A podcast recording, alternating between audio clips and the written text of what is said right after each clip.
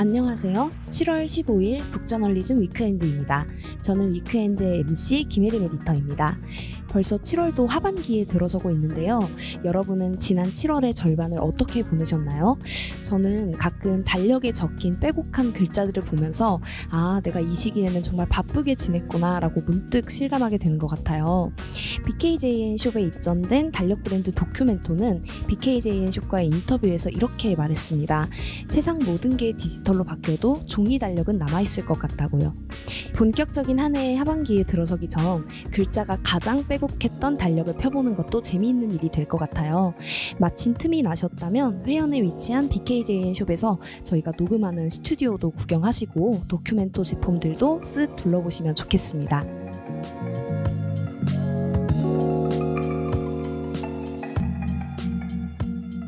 46억 년 지구 역사에 인류세라는 새로운 지질학적 시대를 추가할 수 있다는 주장이 나왔습니다. 지질학계는 인류의 활동으로 인해서 지구의 환경이 크게 바뀌었다는 의미에서 인류세를 공식 지질시대로 인정할지 여부를 논의해 왔는데요. 최근 캐나다의 크로포드 호수를 그 증거로 내놓으며 관심을 모았습니다. 인류가 지구에 남긴 거대한 발자취는 홀로세를 넘어 인류세의 가능성을 열었습니다. 인류세가 시작된다는 건 어떤 의미일까요? 개개인이 느끼기에는 지나치게 거시적인 변화일지 모릅니다. 정확한 기준과 구분보다 중요한 건 메시지일지도 모르죠. 때로 이야기는 객관적 숫자보다 강합니다. 설국열차와 매드맥스 등 우리에게 친숙한 영화를 통해 미래의 시나리오를 상상해 볼 수 있는 북저널리즘의 75번째 종이책 인류세 시나리오를 통해 새로 도착한 인류세 시대를 짚어봅니다. 북저널리즘 weekend 이 밖에도 미래를 전망할 수 있는 다양한 이슈 준비했습니다. 끝까지 함께 해주세요.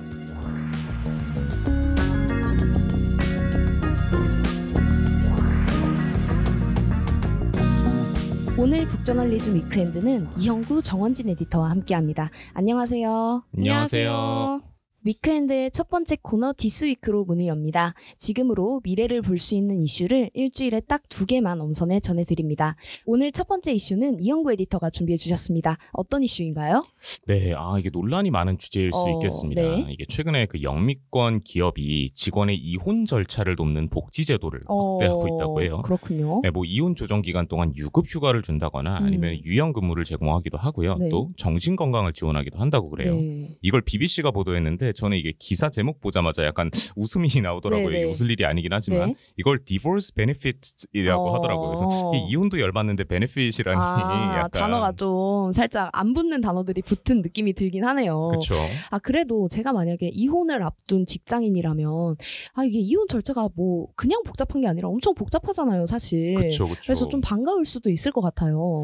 저도 주변에 이제 이혼한 친구가 저는 아직 없어서 잘 모르겠는데 네. 이게 이혼이라는 게 진짜 챙길 거 많고 지난한 과정이잖아요. 그쵸. 뭐 우리가 영화나 드라마에서 흔히 접할 수 있기는 한데 혹시 혜림 MC 대충 이혼이 어떤 식으로 이루어지는지 알고 계세요? 음, 저도 그냥 드라마에서만 본 것 같아요. 뭐, 음, 아, 아이 양육권 놓고 싸우고, 그쵸, 이제 그쵸. 합의금 어떻게 할지, 네. 뭐, 그리고 재산 분할 어떻게 할지, 이거를 뭐 법원도 다니고, 네, 또뭐 변호사도 구하고 하면서 되게 복잡하게 진행되지 않나요?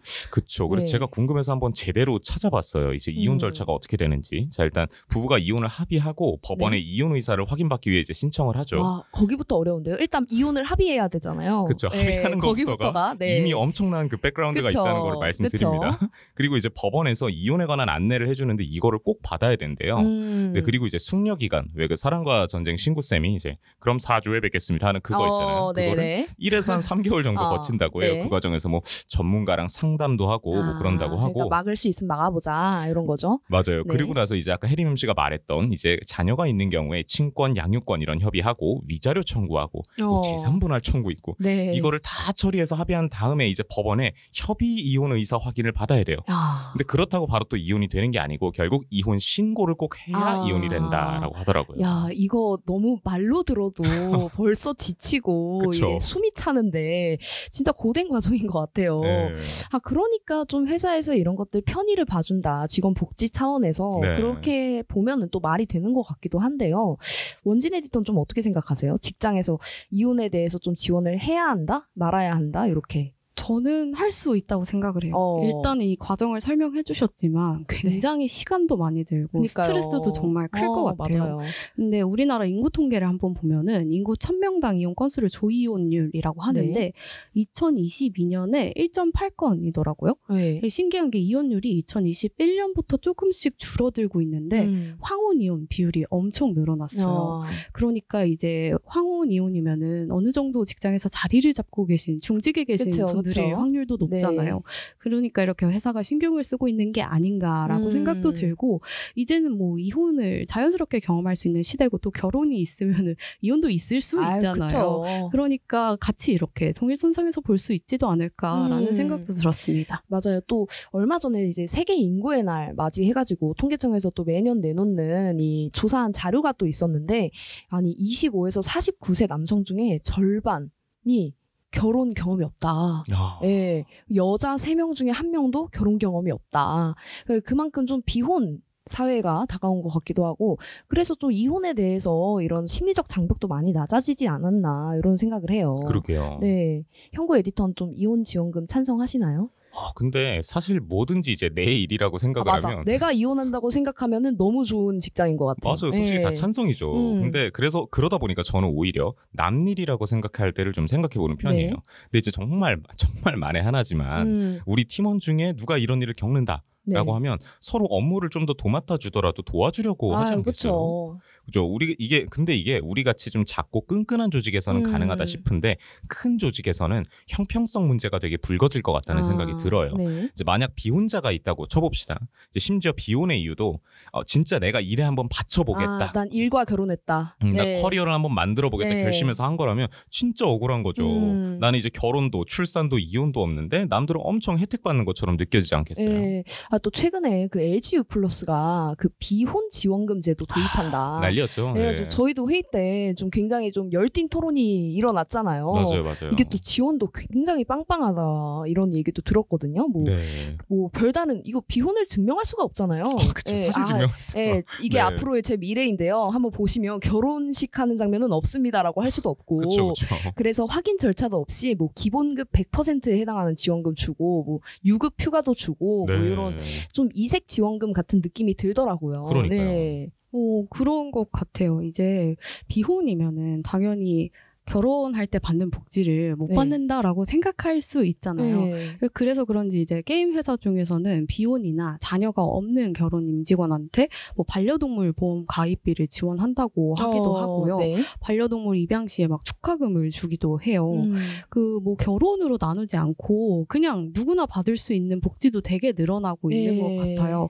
뭐 어떤 유튜브 채널에서는 직원 뽑는데 지정 미용실에서 뭐 몇만 원 이상 이렇게 머리 네. 해주는 걸 무료로 제공을 아, 하기도 하고 네. 뭐 이사 비용이나 전세 보증금 이런 거 무이자 대출 해주는 것도 많잖아요. 음. 개인적으로 1인 가구가 굉장히 좋아하지 않을까. 네, 라고. 생각도 들고 음. 또 제가 그 주니어 인터뷰집 음. 인터뷰 하면서 들었던 것 중에 하나가 치앙마이에서 일을 했대요. 아, 워케이션 아, 하면서 너무 좋겠다. 네, 그런 서비스도 음. 늘어나고 있는 것 같아요. 그러니까 굳이 결혼을 기준점으로 두지 않아도 네. 이렇게 다양한 복지가 확대되면은 그런 얘기는 조금 형평성 문제 같은 건 줄어들 수 있지 않을까 음. 생각도 들어요.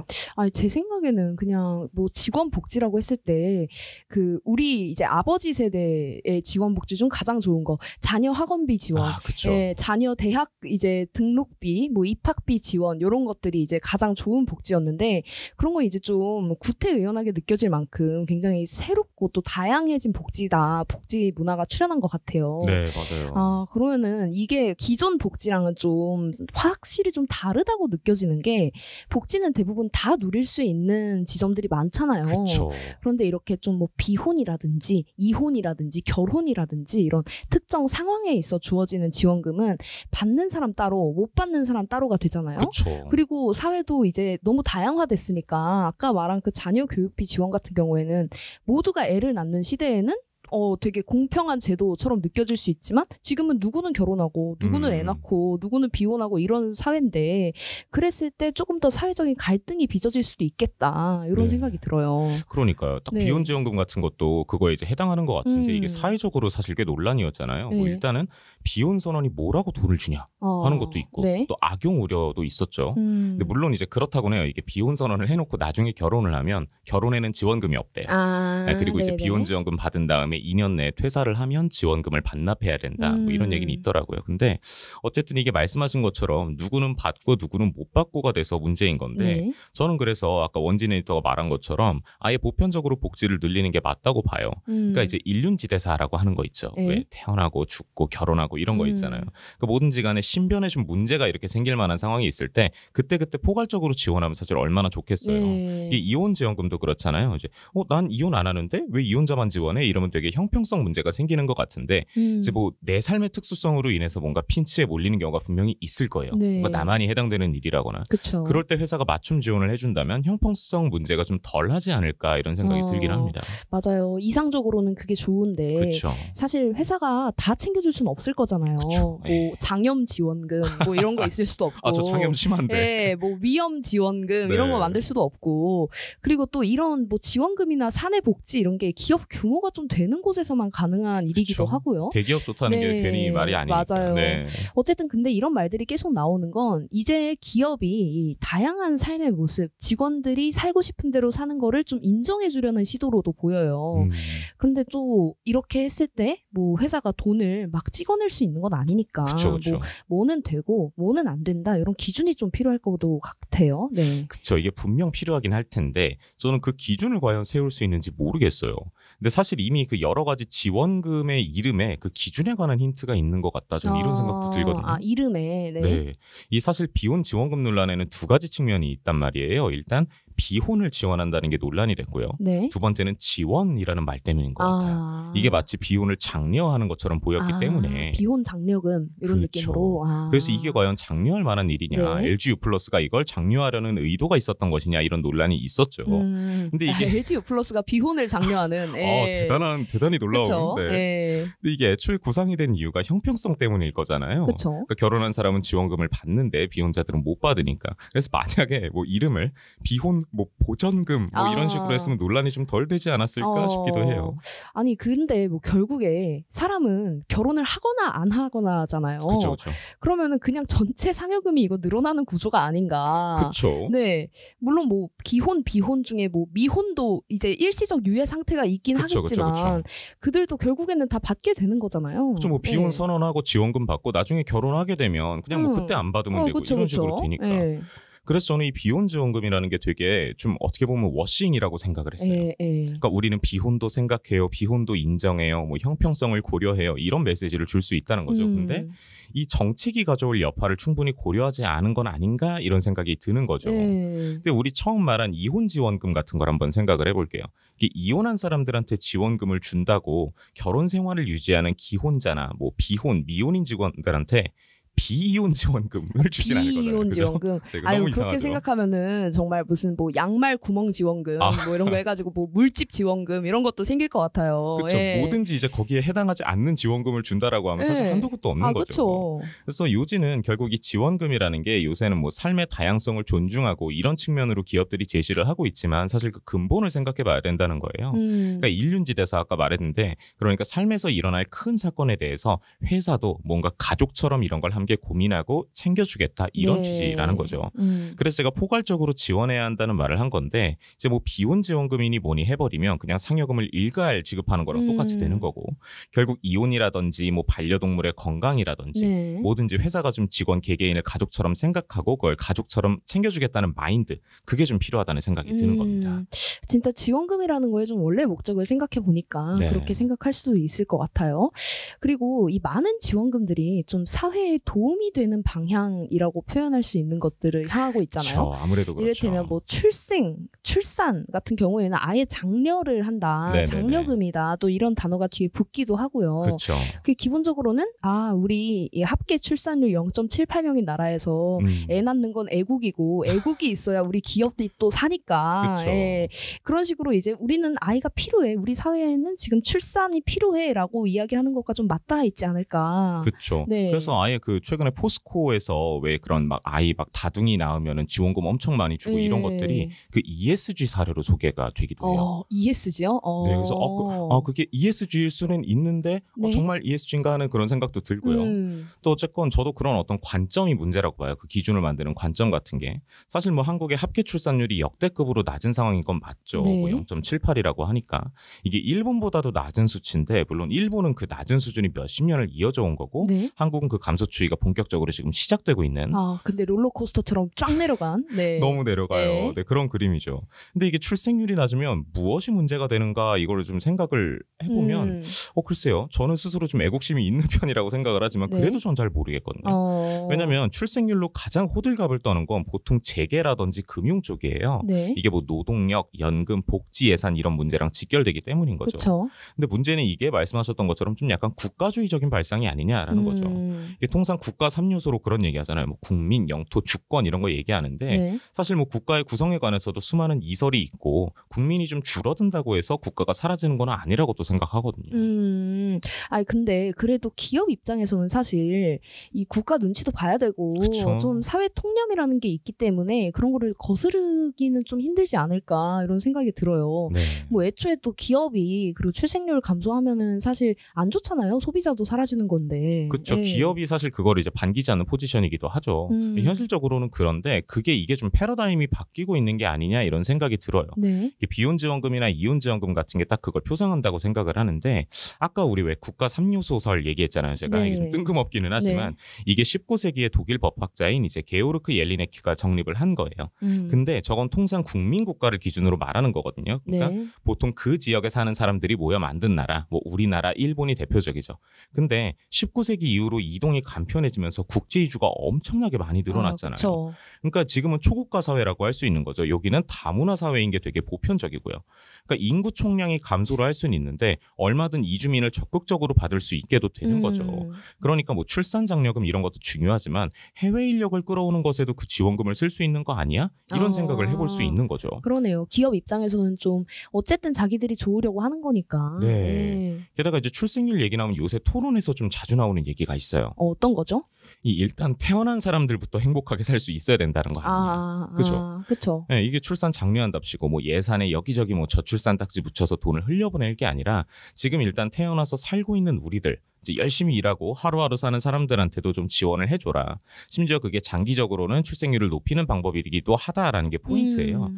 그러니까 뭐 다양한 삶의 형태를 지원하고 또 각자가 마주할 수 있는 이 삶의 핀치를 고민해주는 사회가 되면 출산 장려금, 뭐 비혼 지원금, 이혼 지원금 이런 거 팍팍 쏴주는 사회보다 더 많은 아이가 태어나고 더 많은 사람이 행복한 사회가 될 거라고 생각이 어, 듭니다. 아, 진짜 듣다 보니까 뭐가 진짜로 social impact인가 이런 네. 눈으로도 비춰줄 수 있는 것 같고 이 ESG 투자라는 게 이 기업이 얼마나 사회적으로 선한 영향력을 행사했냐 이거를 이제 재무적으로 판단하고 투자하는 거잖아요. 그렇죠, 그렇죠. 그래서 단순히 뭐 국가의 생산성 이런 관점에서만 생각할 게 아니라 우리 조금 더 먼 미래를 보고 음. 이 개인의 행복을 좀 중시하는 게 어쩌면 더 선한 사회적 영향력이 아닌가 또 이런 생각이 듭니다. 맞습니다. 네, this week 다음 주제로 넘어가려고 합니다. 이번 주제는 제가 준비했는데, 네. 네, 해림 MC도 그 행복 찾아서 떠나신다고 제가 들었습니다. 아, 맞습니다. 오늘 녹음하고 이제 내일 제가 엔저의 수혜를 좀 네. 입고자 여름 휴가를 가는데 오늘은 이 휴가와 관광 그리고 이동에 대한 이야기를 좀 해보려고 해요. 오. 되게 좀 휴가 갈 때뭐 네. 어떤 거 타고 이동하세요?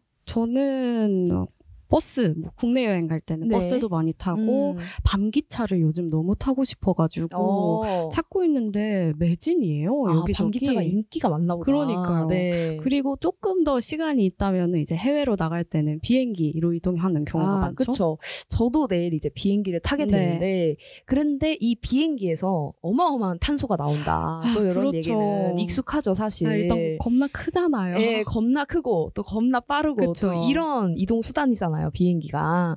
이 국제 에너지 기구가 조사한 바가 있는데 항공 부문에서 나오는 탄소 배출량이 지구 전체 이산화탄소 배출량의 2.5%를 차지한다고 하거든요. 어. 사실 그렇게 많은 건 아니에요. 네. 자동차보다도 훨씬 적고 아? 네, 괜찮은 양인데, 근데 이게 왜 이렇게 문제가 되냐. 같은 거리를 이동한다고 가정했을 때, 항공기가 자동차보다 훨씬 많은 양의 탄소를 배출한다고 해요. 음. 제가 정말 좀 찾다가 충격적인 수치를 봤거든요. 네. 어, 원진 에디터는 만약에 서울에서 제주도 간다고 했을 때, 왕복으로 1인당 비행기 이산화탄소가 얼마나 나올 것 같으세요? 아, 전 이 이산화탄소 무슨 단위로 세는지도 사실 잘 아, 몰라요. 아, 무게 단위로 셉니다. 무게 단위로요? 네. 어, 한, 한 60kg? 아닌가? 오, 60kg. 제 몸무게 한 두 배 정도는 나올까요? 어, 형구 에디터 어때요? 아니 저도 이게 이산화탄소라는 게 우리 흔히 왜 그냥 대기 같은 거잖아요. 그러니까요. 공기 중에 있는 건데 이게 뭐 비행기가 뿡 모았자 이걸 네. 무게로 셀 수 있나? 그래서 어. 저도 이게 몇 킬로그램이나 나올까 싶거든요, 사실. 어, 서울에서 제주도로 비행기 타보신 분들 많을 것 같은데 한 명당 106kg의 이산화탄소가 오. 나옵니다. 오. 만약에 프랑스 파리에 간다 777kg이 나온다고 어, 해요. 훅 뛰네요. 네, 진짜 네. 너무 많이 나오는데 이 비행기에서 나오는 탄소 때문에 그 테일러 스위프트가 네. 논란의 좀 중심에 선 적도 있어요. 음. 뭐 자가용 비행기 우리 전세기라고 하죠. 네. 그거 너무 많이 타고 다닌다. 어, 뭐 남자친구 만나러 갈 때도 타고 다니고 네. 어, 잠깐 라멘 먹고 싶다고 일본 가고. 그렇죠. 자가용은 어. 또 혼자 쓰는 거잖아요. 네, 그렇게 또 무분별하게 사용한다. 그래서 버즈피드가 조사를 했는데 테일러 스위프트가 2022년에 가장 많은 이산화탄소를 배출 한 스타다. 어. 이렇게 선정되는 좀 불명예를 안기도 네, 했어요. 이런 것도 선정을 하는군요. 네, 야드라는 업체가 이 전 세계 유명 인사의 전용기에서 배출되는 탄소를 조사를 하고 있어요. 그래서 이 평균 이 유명 인사 셀러브리티의 전용기에서 3,376톤의 탄소가 배출된 것으로 보입니다. 어, 네. 그 기후 관련해 가지고 막 세계적인 총회 할때 네. 항상 이제 환경 단체가 시위를 하는 게 어, 정상들 전용기 타고 다니는데 이게 그래. 말이 되냐라는 거잖아요. 환경 얘기하러 오면서 그쵸. 음. 근데 뭐 이렇게 셀럽들만 비행기를 타는 건 아니고 요즘 여행 엄청 가잖아요. 아. 이제 저도 탈 계획이 있고 네. 또 해리 MC도 내일 타러 가시는데 그러니까 요. 이 엔데믹이 좀 본격적으로 도래하면서 요즘에 해외 여행 가시는 분들 정말 많죠. 그렇죠. 세계 관광 기구가 발표한 바가 있는데 올해 1분기 세계 관광이 2019년 동기 대비 80% 수준으로 회복을 했대요. 어, 그리고 네. 세계 관광객 수가 2억 3,404만 명에 이른다. 어, 굉장히 네, 네. 굉장히 많죠. 그래서 사람이 엄청나게 이동하고 그만큼 항공 운송 수요도 좀 지속적으로 늘고 있는 상황입니다. 아까 제주도만 가도 1인당 100kg이 아, 그러니까요. 이산화탄소가 너- 나온다고 네. 했는데 엄청나게 나오겠네요. 2억 명이면은. 그렇죠. 네, 근데 비행기에서 이제 탄소가 기름을 태워가지고 나오는 거죠. 그렇죠. 이 온실가스를 만드는 주범이 바로 연료인데요. 이 문제가 항공 운송 수요가 진짜 계속 지속적으로 증가할 네. 것으로 보이거든요. 그래서 2050년에 거의 두 배다. 지금의 두 배로까지 성장할 그쵸. 거다. 또 이렇게 보여요. 그런데 만약에 항공유 사용이 지금처럼 그냥 석탄 연료 태우고 석유 태우고 해서 지속이 된다면 2050년까지 여객 운송으로만 1,800 메가톤의 어허. 예, 이산화탄소가 네. 발생한다. 메가톤 저는 아이스크림 이름인 줄만 알았거든요. 어, 네, 저도요. 근데 이런 범위가 정말 가능하고 이런 규모가 가능하다는 아, 감이 안 오네요. 예, 저도 감이 안 와요. 그리고 뭐 비행기가 그냥 땅에서 다니는 이동 수단이 아니잖아요. 우리의 막 비행운, 비행 구름이라고 네네. 하는 비행기가 네. 이렇게 지나가면 예, 나오는 그쵸. 거요. 그 뒤에 이렇게 쭉 길게 남는 네. 그 구름이 정말 온실가스의 주범이다. 예, 지구 온난화 현상을 더욱 악화시키는 요인이다. 또 이렇게 지목되기도 했습니다. 얼마 전에 저희 explained에 달린 댓글로 제가 기억을 하는데요. 네. 일본에서 그러니까 짐을 조금 줄이려고 예? 옷을 안 가지고 가고 공항에서 빌려주는 아. 그런 서비스가 있다고 오, 하더라고요. 그런 것도 좀 탄소를 네. 줄이는데 그게 되겠네요. 네, 그런 것처럼 이런 여러 방법이 있겠지만 사실 연료를 바꾸는 게 가장 음. 빠른 방법이지 않을까 생각도 드는데 맞아요. 사용을 줄이는 건 쉽지 않을 것 같아요. 네. 여행 가고 싶잖아요, 아, 솔직히. 그쵸. 가고 싶죠. 네. 그래서 지금 요즘 요즘 시장에서 주목받는 게 친환경 항공유 시장이에요. 어, 네. 오늘 좀 중심적으로 소개해드릴 SAF라고 하는데요. Sustainable Aviation Fuel이라고 어. 하는데 이렇게 읽는지 모르겠어요. 네. 네. 아무튼 SAF인데 이게 뭐냐면 폐식용유, 뭐 생활 폐기물, 동물성, 식물성, 뭐 바이오 기름, 뭐 해조류 이런 걸로 친환경 연료로 만들어진 항공유거든요. 어, 근데 저 이거 보고 조금 네. 생각했던 게, 네. 어, 내가 타는 비행기가 콩기름으로 간다면 어. 마음이 조금 졸릴 그러니까요. 것 같은데요. 어, 그리고 좀 고소할 것 같고 아, 네. 뭔가 기분 좋잖아요. 네, 그럼에도 그- 네. 불구하고 이제 장단점이 있겠죠. 아, 그렇죠. 당단점이 골고루 있습니다. 네. 일단 단점은 가격이에요. 이 석유, 석탄 이런 우리에게 흔한 이 화석 자원을 기반으로 한 기존 항공유보다 가격이 적게는 두 배, 많게는 여섯 배까지도 어, 비싸다고 네. 하고요. 대신 장점은 역시 이 탄소 배출량을 크게 줄일 수 있다는 네. 점일 텐데 기존 항공유와 비교해서 최대 80%까지 감축을 할 수 있다고 음. 해요.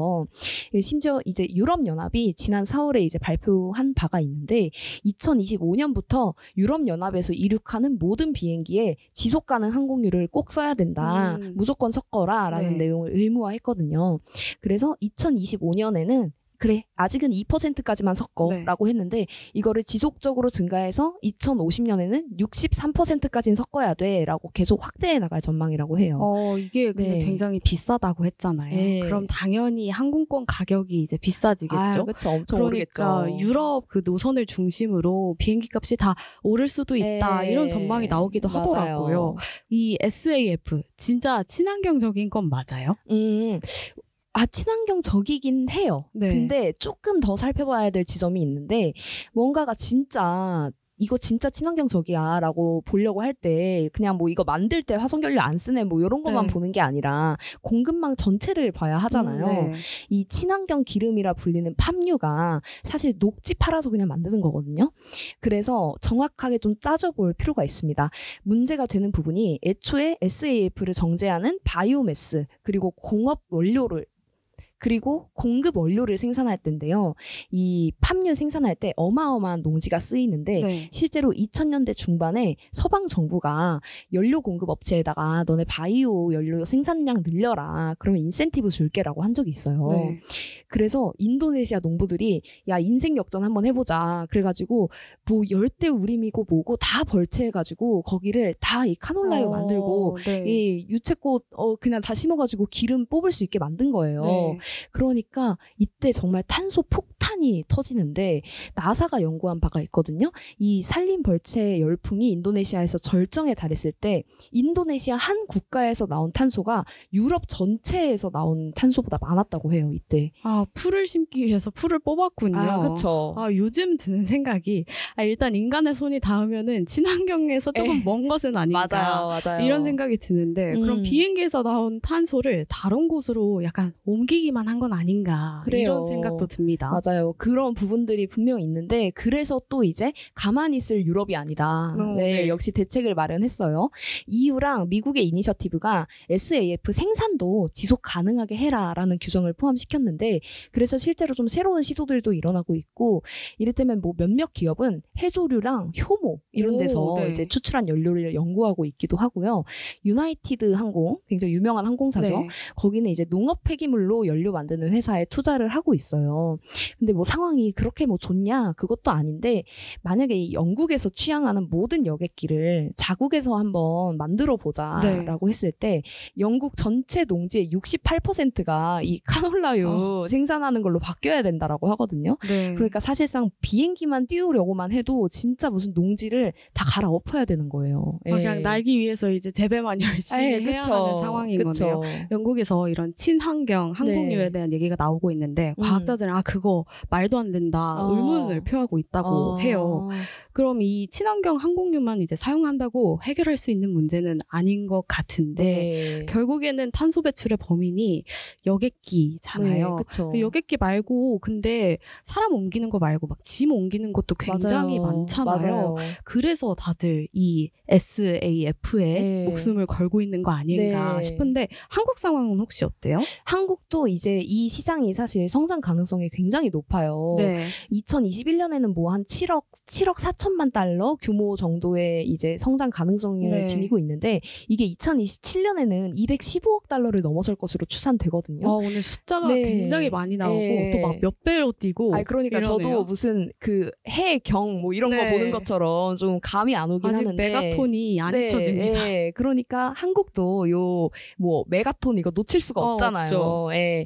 그래서 지금 이 한국 기업들이 이 분야를 계속 주목하고 있는데 또 이 분야가 지금 들어가기에 나쁘지 않은 게 음. 절대 강자가 없어요. 오, 예. 네. 미국에는 뭐 월드 에너지, 지보, 필립스 66 뭐 이런 기업들이 있고 영국과 프랑스 또 일본에도 이 지속 가능 항공유를 만드는 기업들이 있는데 이 절대 강자가 없으니까 한국도 지금 들어가도 늦지 않는다. 뭐 이런 분석들도 많고요. 음. 그래서 대한항공은 실제로 2021년부터 HD 현대오일뱅크랑 함께 SAF 이거 도입하겠다라고 나섰고 내년부터 좀 실제 공급이 이루어질 것으로 보입니다. 그리고 GS 칼텍스랑 또 대한항공이 또 SAF로 실증 연구 운항 이런 것도 시작했다고 해요. 뭐 SK 이노베이션도 이 SAF 생산 기술을 가진 기업들에 뭐 공격적으로 투자도 하고 있고요. 음, 네. 그러면은 우리도 기대해 볼 수 있는 건가요? 네. 친환경 항공유 강국. 예, 근데 여기에 또 문제가 규제가 또 있습니다. 네. 좀 현행 좀 석유 및 석유 대체 연료 사업법이라는 게 있는데요. 네. 거기에 따르면 정유사가 석유가 아닌 연료를 사용해서 제품을 생산하지 못해요. 오. 이 얼마나 구시대적인 법안입니까? 예. 이 HD 현대오일뱅크가 아 이거 시험 생산하려면 규제 샌드박스 이거 빨리 허가 내줘야 된다. 이래서 신청하고 지금 결과를 기다리고 있다고 해요. 어, 네. 다른 나라도 다 하고 있고 아유. 기름으로 만들 수 있는 게 너무 너무 많은데 음. 이건 조금 생각해 볼 아, 부분이 그러니까요. 아닌가 제. 얼굴에서도 기름이 나오는데. 아, 그렇죠. 예. 모두가 산유국이죠. 아, 그러니까요. 이걸 왜 못 쓰게 하는지. 네. 네. 빨리 고쳐야 되는 거죠. 그리고 무엇보다 좀 큰 문제가 가격인데, 아까 말했던 이 유럽이 의무 친환경 항공유 포함 비율을 계속 늘려가겠다고 했잖아요. 네. 그런데 만약에 기술 혁신, 그러니까 이 친환경 항공유를 조금 더 낮은 가격에 공급할 수 있는 기술이 제도보다 약간 더 늦어진다면 학생들이 이제 막 1년 돈 모아가지고 뭐 유럽 가고 이런 게 4년은 모아야 갈 수 있고 뭐 이런 식으로 변할 수도 있겠다. 그래서 해외로 이동하는 경험 자체가 하나의 특권이 될 수도 있겠다. 오, 이런 생각이 또 들더라고요. 생각하니까 네. 확 와닿네요. 네, 그쵸. 그러면 우리가 이렇게 휴가를 갈 수가 없는, 없는 거잖아요. 거죠. 5년에 한 네. 번씩 정말 행사처럼. 아니 저도 생각해 보니까 그런 것 같아요. 지금도 누구는 뭐 테슬라 타고 출근하고 네. 누구는 막 9호선에서 아, 아 저 그러니까요. 저 여의도에 출근할 때 9호선 진짜 자주 탔거든요. 네, 숨도 그때 못 쉬어요. 아, 저 기흉 환자란 말입니다. 제가 그 폐에 이게 구멍이 나는 거 네. 기흉인데 이게 폐에 그 압력이 되게 중요해요. 네. 근데 맨날 9호선을 그렇게 타고 다녔다는 아, 게 위험해, 아직도 위험해요. 믿기지가 않고 네. 제가 얼마 전에 어쩌다가 테슬라를 타볼 일이 있어가지고 네. 테슬라를 타봤는데 야 다르더라고요. 아 너무 좋아요. 아니 왜왜 전기차인가 왜 전기차가 네. 소음이 없고 승차감이 좋은가가 바로 아, 느껴지기도 하고 맞아요. 네 그래서 네. 아 이게 진짜 어, 특권이다 너무 다르다 이런 생각이 음, 들기도 했어요. 맞아요. 네. 사실 그렇게 이미 9호선에서 너덜너덜해져서 출근한 사람보다 편하게 막, 어, 막 자율주행하는 차 타고 넷플릭스 보면서 출근한 사람의 생산 효율이 훨씬 좋겠죠. 그쵸. 일단 아침에 일단 기분이 좋은데. 네, 그쵸. 그 대중교통 타면은 사람들의 그 미간 사이가 펴질 일이 없어요. 막 그 정도로 좀 힘든 그렇게 출퇴근길을 경험하는 사람과 편하게 이동해서 출근하는 사람의 효율이 다를 수밖에 없겠죠. 그렇죠. 네. 그리고 멀리 나갈 것도 없이 우리가 지금 이야기하는 이 비행기 그 굉장히 인기 드라마였던 그 더글로리에서 이런 말이 나와요. 그 승무원 혜정이가 아, 비행기는 커튼 하나로 계급이 나눠져 있는데 사람들이 그 커튼을 못 넘는다. 음, 아, 맞아요. 이런 얘기를 하더라고요. 그러니까 비행기 안에도 되게 명시적인 구분이 있잖아요. 심지어 이 항공 이 이산화탄소 배출량의 19%가 비즈니스랑 1등석에서 나왔다고 해요. 어. 근데 이것도 하나의 특권입니다. 일단 비행기를 타본 적이 있다? 그러면 전 세계 상위 20%거든요. 어, 네. 네. 보잉 항공사의 CEO가 2017년에 CNBC랑 인터뷰를 했는데 이런 말을 해요. 세계 인구의 80%가 아직 비행기를 타보지 못했습니다. 이것이 바로 우리의 성장 동력입니다. 그러니까 우리는 80% 이거 더 성장할 수 있다. 이런 말을 한 건데 이동 자체가 누구에게나 열려 있는가 그리고 지속 가능한가를 지금 좀 살펴야 되는 때가 아닌가 싶어요. 네. 어, 80% 생각보다 제가 특권층에 속하는 네, 그렇죠. 거였군요. 네. 어, 그럼 이 비행이라는 것 자체가 사실 굉장히 많은 영향을 끼치고 있는 것 같은데 음. 관광으로 먹고 사는 나라들이 있잖아요. 네, 그런 그쵸. 나라한테는 진짜 중요한 생계 수단 중에 하나일 텐데 이 비행기를 막을 수도 없는 노릇이고 음. 조금 더 빨리 지속 가능한 방법을 찾아야 할 것 같습니다. 네, 그 방법 중 하나가 이제 친환경 항공유일 수 있겠죠. 근데 저는 조금 더 새로운 비행기 하나를 좀 소개해드리면 좋을 것 같은데 이 기름만 바꾸는 게 아니라 아예 무 공해 비행기를 만들어 보자라는 오, 시도를 하는 기업이 있어요. 가능한가요? 네, Hybrid Air Vehicle이라는 한 스타트업이 있는데 여기서 만드는 비행기 이름이 에어랜더라는 비행기거든요. 생긴 거를 보면은 우리가 생각하는 그 되게 얄쌍하고 네. 딱 봐도 빠를 것 같은 그런 모습이 아니라 뭔가 되게 둥글고 캡슐 알약 이런 것처럼 생겼거든요. 오, 네. 약간 비행선 같이. 네, 맞아요. 그런 느낌으로 생겼는데 여기 홈페이지에 들어가면 이런 얘기가 나와요. 에어랜더는 오늘날 운송 시스템 의 병목 현상을 해결하고 연결되지 않은 곳을 연결해 서비스가 부족한 곳에 새로운 경제적 기회를 제공합니다. 음. 그리고 항공 서비스와 배기가스 간의 연결고리를 끊습니다. 이런 설명을 하더라고요. 오. 그러니까 이미 이 비행 산업이라는 것 자체가 다수가 소수가 만들어내는 탄소를 감당하는 시스템이잖아요. 그러네요. 20%가 네. 만들어내는 거를 80%도 같이 감당을 하니까요. 그렇죠. 그러니까 이 시스템 자체가 이상하고 그래서 기름만 바꾸는 게 아니라 다 바꿔야 한다는 거예요. 그래서 저는 인상적이었던 게 어쨌든 이들이 비행을 되게 새로운 기회로 보고 있다는 점이었거든요. 네. 이 점에서는 이제 보잉사의 CEO와 같은 생각일 텐데 네. 조금 다르죠.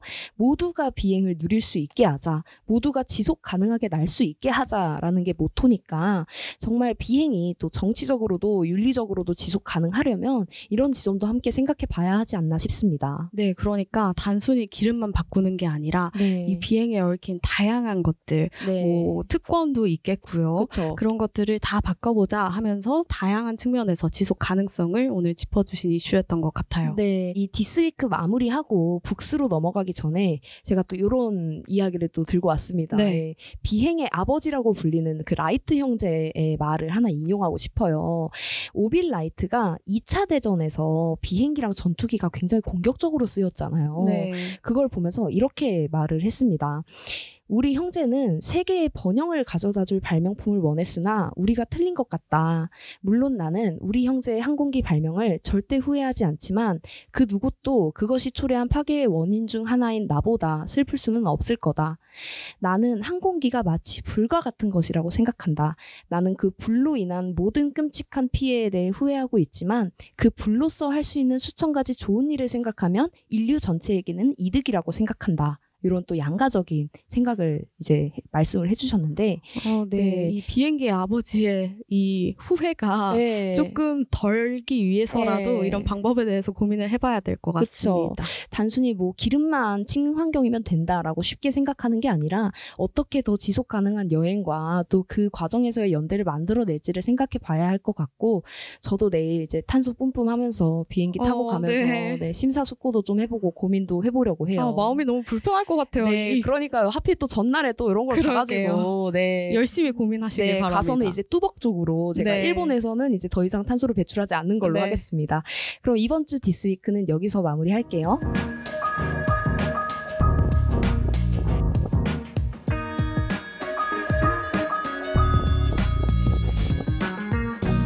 지금 깊이 읽어야 하는 북저널리즘의 종이책과 전자책을 소개해드리는 북스 코너입니다. 이번 주는 정원진 에디터가 준비해 주셨습니다.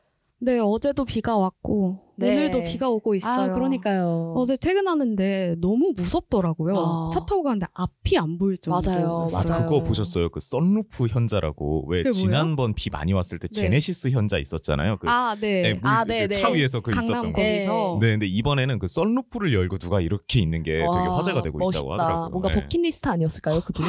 네. 어, 청춘이다. 네. 근데 저는 어제 너무 무서웠어요. 어. 아 이거 기후 변화란 이런 것이구나 이러면서 덜덜 떨면서 갔는데 어. 해리맴 씨 지난주에 그 오프닝에서 말했던 것 같은데 우산 안 챙겨서 비 쫄딱 맞은 적이 그러니까요. 있다고 요즘은 잘 챙겨 다니나요 우산? 네, 제가 그때 너무 민망했어요. 네. 살면서 비를 그렇게 맞아본 적이 없었거든요. 근데 비를 그렇게 맞으니까 정말 사람이 그 뭐라 해야지? 그 굉장히 초라해 보이더라고요. 아, 진짜요? 네, 그래가지고 요즘에는 제 손이 닿는 어디에다 다 우산을 놓고 다니고 아, 있습니다. 그래요. 네. 저는 개인적으로 비를 쫄딱 맞아본 경험이 두 번 정도 있는데 네. 한 번은 약간 예측하지 못한 상태에서 맞았는데 네. 너무 기분이 좋은 거예요. 아. 그래서 다음번에는 친구들이랑 여행 갔을 때 네. 그냥 일부러 맞았거든요. 어. 완전 근데 너무 좋았던 아, 기억이. 썬루프 현자가 여기 있네요. 아, 아, 저였습니다. 근데 이제 장마가 아니라 우기라는 표현으로 바꿔야 한다는 말이 나오고 있잖아요. 그쵸. 이 장마가 원래 6월 하순에서 7월까지 이제 동아시아에서 습한 공기가 전선을 형성을 한대요. 네. 그게 남북으로 오르내리면서 여러 날 동안 비가 내리는 날씨 를 음. 장마라고 하는데 네. 최근에는 저희도 이렇게 느끼다시피 폭염이랑 폭우가 막 번갈아 가서 아. 진행되고 네. 있잖아요.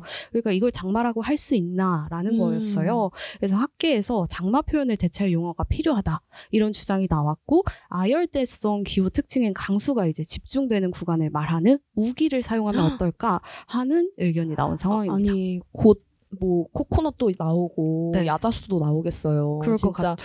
우리나라가 좀 진짜 아열대 기후에 들어선 걸까요? 근데 진짜 그럴 수도 있어요. 어. 7월 12일에 제주도 세계유산 본부가 국내에서 처음으로 외래종 하늘소인 노랑 안락 하늘소가 번식하고 있다는 사실을 아. 확인을 했습니다. 네. 2019년에 최초 보고가 됐는데 음. 이게 제주 지역에 적응하면서 토착화했다는 아. 거예요. 노랑 알락 하늘소가 날씨가 따뜻한 인도, 라오스, 베트남 이런 데서 서식 하는 아열대성 종이거든요. 네. 그런데 우리나라에 겨울을 나기가 어려웠었는데 음. 이제는 방법을 찾은 거예요. 어. 겨울에는 나무 속에서 애벌레 상태로 있다가 여름에 우아한데요. 아. 그러니까 방법을 터득한 것도 있지만 어. 이제 한국 날씨가 견딜 만큼 조금 따뜻해졌다는 신호가 아닐까 아, 싶습니다. 그렇네요. 아, 이제는 이 날씨 관련해서 저도 그래도 꽤 인생을 살지 않았습니까? 그쵸. 러면서 이제 쌓아온 빅데이터가 예, 있는데 허리가 아프면 뭐 비가 예, 오고 이런 것들이요. 그러니까요. 그 뭔가 축 내려앉은 그 장마철의 분위기 뭔가 네. 이런 것도 있는데 요즘은 좀 그런 빅데이터가 이제 좀 쓸모가 없는 것 같아요. 그쵸. 예. 저도 이게 딱 나가기 전에 요즘 같이 이제 비 많이 오는 날에 그 애플 날씨 앱 같은 거 이제 켜보거든요. 아, 그러면 맞죠, 맞죠. 아니 그냥 다음 주 월화수목금이 다 비예요. 아 그래가지고 그러니까요. 뭐 쓸모가 없어요. 뭐 쓸모가 없어요. 네. 그래서 아니 뭐 왜 이러지 막 네. 싶어가지고 저는 그냥 그날 이제 그 느낌 아 습도 그러니까요. 예. 빅데이터로 가시는군요. 어, 심지어 예. 그 이제 아침에 막 이제 준비할 때 있잖아요. 이제 네. 화장대 앞에서 이제 딱 느껴지는 거죠. 아 오늘은 우산을 들고 가도 된다 아니다. 어. 예, 약간 그런 어, 느낌인데. 저는 약간 머리카락. 머리카락. 아. 네, 머리카락이 뭔가 마음에 안. 든다. 아. 그럼 비가 와요.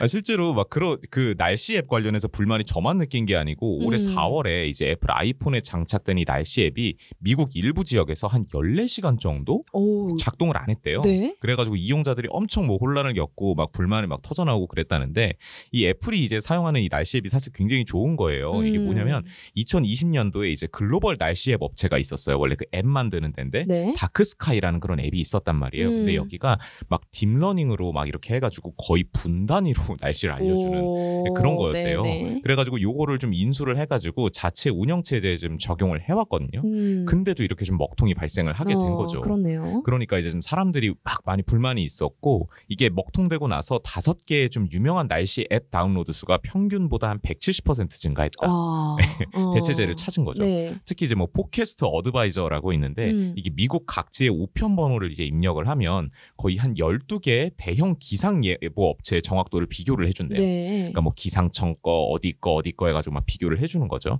그래서 지난 한 달이랑 향후 1년간의 날씨 예측 정확도를 순위화를 해준다. 네. 그러니까 어디가 더 믿을 만한 데이터인지 이런 거를 좀 아, 알려준다라는 음. 거죠. 그래서 다른 날씨 앱들도 이 포캐스트 어드바이저를 통해서 더 정확한 날씨 정보를 제공하려고 하고 있다고 하더라고요. 네. 그러다 보니까 이게 문제가 유료 서비스가 많아지고 있어요. 아, 이제 날씨도 돈 내고 봐야 하는 시대인 거네요. 그렇죠. 이제 네. 다 같이 뭐 TV에서 그냥 기상청 예보 늘 나오면은 그냥 그거 음. 보고 있던 게 아니라 이제 진짜 스마트한 사람은 막 돈 내고 더 고급 정보를 사야 되는 그런 시대가 아. 오고 있는 거죠. 야, 진짜 이렇게 들으니까 기후 변화가 뉴노멀이 됐다. 이렇게 진짜 딱 실감이 나요. 네. 네. 근데 해리맴 씨 혹시 지질학 공부해 봤어요? 아 지구가 공부 열심히 했죠. 오. 네.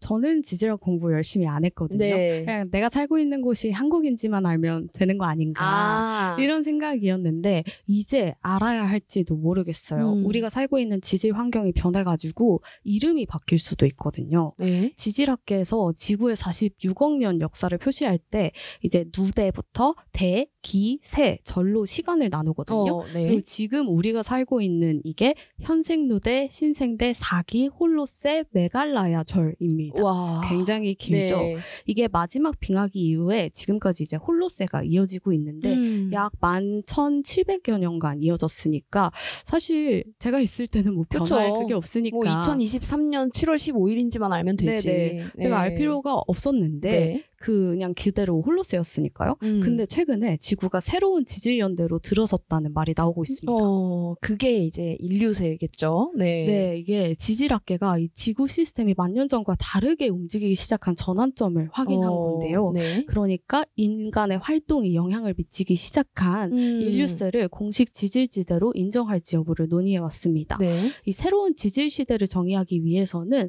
대표할 지층 국제 표준 층서 구역 GSSP를 정해야 하는데요. 네. 이번에 지질학자로 구성된 인류세 working group이 이 인류세를 상징하는 지표를 선정했습니다. 어, 캐나다 온타리오주의 작은 호수인 크로포드 호수인데요. 네. 뭐 후보가 많았어요. 일본의 해양 퇴적물도 있고 음. 남극의 빙핵 얼음도 있고 근데 이 크로포드 호수가 선정됐습니다. 어, 아니, 아, 생각해봤을 때 남극이 더 좋을 것 같다는 생각도 드는데, 이- 네. 어쨌든 캐나다도 뭐 되게 사람들도 많이 살고 그런 네. 나라잖아요. 근데 이 호수가 네. 되게 작거든요. 네. 수심이 깊은데 면적이 굉장히 작아요. 네. 그리고 동식물의 간섭이 거의 없었습니다. 아. 그러니까 각종 물질이 이 호수 바닥에 깔끔하게 쌓여서 보존이 된 거예요. 음. 그래서 매년 나이테처럼 층층이 쌓였고요. 네. 그래서 천년 동안의 환경 변화를 잘 보여주는 지층입니다. 음. 750년 전에 막 옥수수 경작했던 흔적도 있고 네. 원자폭탄을 사용했던 흔적도 있고 음. 또 화석연료 발전에서만 발견되는 구형 탄소 입자 등도 발견됐습니다. 그러니까 인간의 흔적이 고스란히 남아 있는 거예요. 와, 근데 그거를 이 나이테로 이렇게 판단을 한다는 게 네. 아, 생각해봤을 때 너무 재밌는데요. 그쵸. 예. 아니 그리고 제가 또 많이 들었던 건 인간의 흔적 중에 또 닭뼈가 네. 굉장히 좀 유명하고 이제 그쵸. 굉장히 어, 실효적인 지표다 이런 얘기를 들었어요. 네, 예. 오늘 이 소개드릴 인류세 시나리오라는 책에도 나오는데요. 이렇게 설명을 해요. 머나먼 미래 인류가 사라진 지구를 외계인이 방문하면은 음. 지구의 주인이 인간이 아니라 닭인 줄 알 거라는 얘기가 와. 농담이 아니다. 아 무섭다. 네, 그러니까 닭이 가장 값싼 단백질 공급원이잖아요. 그렇죠. 그러니까 한 해에만 500에서 600억 마리가 소비된다고 해요. 네. 그래서 닭의 총 중량이 다른 모든 조류를 합친 것보다도 많은 수준입니다. 야, 네. 인간이 어떻게 영향을 끼쳤냐면요. 전 세계의 포유동물 중에 인간이 36%인데 인간이 기르는 가축이 60%예요. 아. 야생동물은 고작 4%를 차지한다고 해요. 그러니까 이 종 다양성도 인간이 굉장히 바꿔놓은 거죠. 음. 그래서 이것도 인류세의 주된 특징 중 하나라고 볼 수 네. 있고요. 그리고 제가 얼마 전에 곤충에 관한 explained 썼었잖아요. 네, 네. 아마겟돈에 빗대가지고 insectageddon이라고 음. 여섯 번째 대멸종을 어쩌면 인류가 눈앞에 두고 있을지 모른다는 어. 주장도 나오고 있어요. 네. 그래서 이 닭뼈가 인류세를 대표하는 마커 후보로 유력한데, 근데 이제 전문가들은 지역이나 시기에 따라서 조금 발견 양상이 다를 수 있다. 그래서 음. 지역적인 마커 정도는 될 수 있다라고 주장하고 어. 있습니다. 아, 한국은 굉장히 닭뼈로 잘 정의되지 않을까. 아, 그쵸. 예, 또 치킨 의 나라고 네. 그래가지고 아, 그런 생각도 드네요. 그리고 원래 지금 표준 화석으로 지질 시대를 구분하잖아요. 인류세 표준 화석은 뭐가 될까요? 어, 그러게요. 아, 근데 저 그 인류세 시나리오 이 책을 저도 그 이렇게 중세 이렇게 네. 할때 그 원고를 쭉 봤는데 그 닭뼈 논의 보면 사실 웃었거든요. 아니, 무슨 어. 닭뼈로 네. 설마 진짜 그럴까 했는데 진짜 지금 이렇게 마커 후보로 논의되고 네, 있다는 게 진짜 너무 진지한 소리예요. 네. 네, 너무 신기하고 또 이제 중요하게 또 논의되는 것들이 플루토늄 그리고 네. 아까 말씀하신 구형 탄소 입자 뭐 이런 게 주요 마커 후보로 논의가 되고 있어요. 그러니까 음. 요게 등장한 시기부터가 이제 인류가 뭔가 지구에 영향을 미친 시대다, 음, 인류세다, 네. 뭐 이런 거죠. 그래서 뭐 알루미늄, 콘크리트, 플라스틱 이런 거를 기술 화석이라고 부른대요. 어. 근데 아까 말한 그 인류세 working group 있죠. 인류세 실무 그룹이 이 플루토늄이 인류세 도래를 보여주는 매우 정확한 지표다 이렇게 주장을 하고 있어요. 어. 왜냐하면 1950년대 이제 핵실험 과정에서 나온 거잖아요. 아, 그쵸, 그러다 보니까 플루토늄이. 음. 네. 2차 세계 대전이 끝날 때까지 지상에는 플루토늄이 아예 없던 거예요.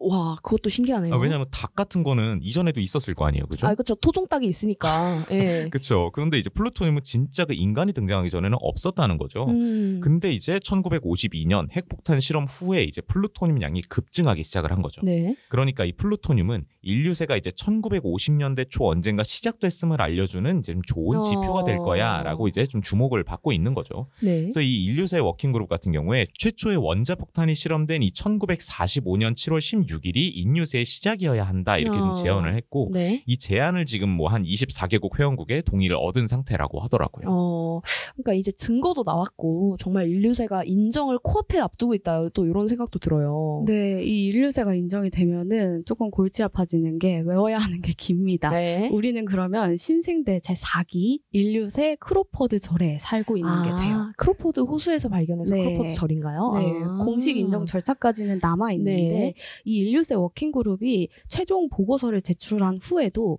위원회에서 이제 각각 60% 이상의 찬성을 받아야 음. 비준을 위한 절차를 시작할 수 있대요. 네. 굉장히 갈 길이 멀죠. 음. 네, 최종 비준 여부는 내년에 8월에 부산에서 열리는 세계지질과학 총회에서 결정됩니다. 어, 아, 인류세가 결정된다, 인정된다 이런 건 좀 어떤 의미예요? 이게 지질학으로만 보면 그냥 시간 구분이에요. 아, 개념적으로 지질학 네네. 용어인데 우리나라에서는 이제 인문이나 사회과학 분야에서 더 곽광을 받고 있습니다. 음. 인류세가 그러니까 인간의 무분별한 산업 활동에 의해서 지구 환경이 크게 악화됐다. 네. 이러한 상황을 강조하는 용어로 자리를 잡았어요.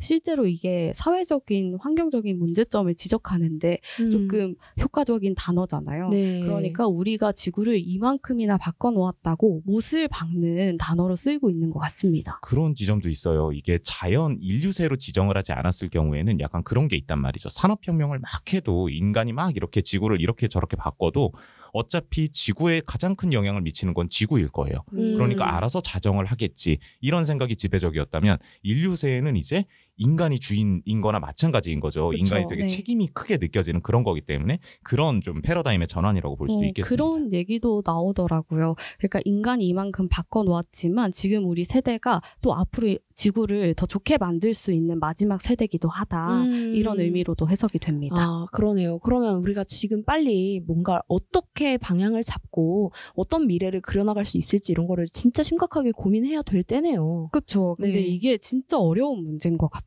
음. 그래가지고 제가 오늘 이 책을 소개 드리는데요. 인류세 시나리오의 저자 송은주 저자는 지질학자가 아니거든요. 네. 영문학을 전공을 하고 뭐 엄청나게 시끄럽고 믿을 수 없게 가까운 위키드 같은 책들을 번역했어요. 음, 아, 네. 그 저자가 이렇게 말을 합니다. 인류세에 살고 있다는 주장이 인간의 위대함을 찬양하라는 뜻은 결코 아니지만 그렇다고 인류의 마지막 시대에 도달했다는 불길한 예언도 아니다. 갈림길에 서서 우리가 이 지나온 길을 돌아보면서 다시 방향을 잡을 때에 상상력이 필요하다고 해요. 네. 그러면서 스토리텔링을 강조하는데 문학이나 영화를 통하면은 우리가 이 기후 재앙에 이 너무 우울하지 않고 음. 조금 더 상상력을 발휘해서 생각해 볼 수 있지 않을까. 네. 그래서 투모로우, 매드맥스, 설국열차, 인터스텔라 뭐 이런 친숙한 영화를 통해 가지고 인류세에 관련한 여러 이슈를 소개하고 있어요. 어. 그래서 이 책을 읽으면서 적극적으로 상상해 볼 수 있으면 좋을 것 같습니다. 음, 좋네요. 혹시 디즈니 애니메이션 스트레인지 월드 아세요? 어, 그- 그런 애니메이션도 있나요? 네, 저 이거 4DX로 가서 봤거든요. 어. 근데 앞에서 말했던 것처럼 비행선처럼 생긴 음. 그걸 타고 여행을 하는 이제 아. 주인공의 얘기인데요. 네. 이게 첫 부분만 조금 소개를 드리자면 음. 인류가 약간 파박파박 전기 를 나는 열매를 찾아요. 네. 그리고 그걸로 이제 마을을 꾸리고 아. 근데 갑자기 문제가 생기고 그래서 그 어. 과정을 찾아 나가는 건데 이 애니메이션을 보고 저는 전기 생산에 대해서 되게 네. 많이 생각을 해보게 됐거든요. 맞아요. 그런 것처럼 영화나 이런 걸 통해서 환경적으로 연결해서 생각을 해보면 조금 더 풍부한 상상력을 발휘해 볼수 있지 음. 않을까 생각을 합니다. 저도 이 인류세 시나리오에서도 소개하고 있는 그 매드맥스라는 영화 네. 저도 영화관에서 봤는데 너무 목이 마르더라고요. 아? 네, 영화를 보면서 목이 그렇게 마르. 저는 5D 보는 줄 알았어요. 오. 무슨 체험하는 것처럼 네. 보면서 야 정말 물이라는 게 소중하구나. 음, 우리에게 깨끗한 물이 있다는 게 얼마나 축복이냐 이런 생각을 또 했던 기억이 있는데 네. 정말 책을 읽으면서 또 인류세랑도 연결을 지으면서 조금 더 폭넓게 생각할 수 있는 계기가 됐던 것 같아요. 네. 네, 원진 에디터한테 인상 깊었던 문장이 있다면 소개해 주시면서 마무리하면 좋겠습니다. 지금 우리에겐 상상력이 필요하다. 과학자들이 발표하는 연구 결과 혹은 지구 온도 1.5도, 해수면 10cm 같은 수치 데이터가 와닿지 않는 이유는 내가 처할 미래의 상황과 맥락이 통하지 않아서다. 이 책의 저자는 내러티브와 이야기가 우리가 누구이고 지구에서 우리의 역할이 무엇이며 자연과 어떤 관계인가를 탐구하고 재설정하게 한다고 말한다. 인류의 위기와 파국을 다룬 SF 소설 디스토피아 영화가 현실을 이해하는 길잡이가 될 수 있다.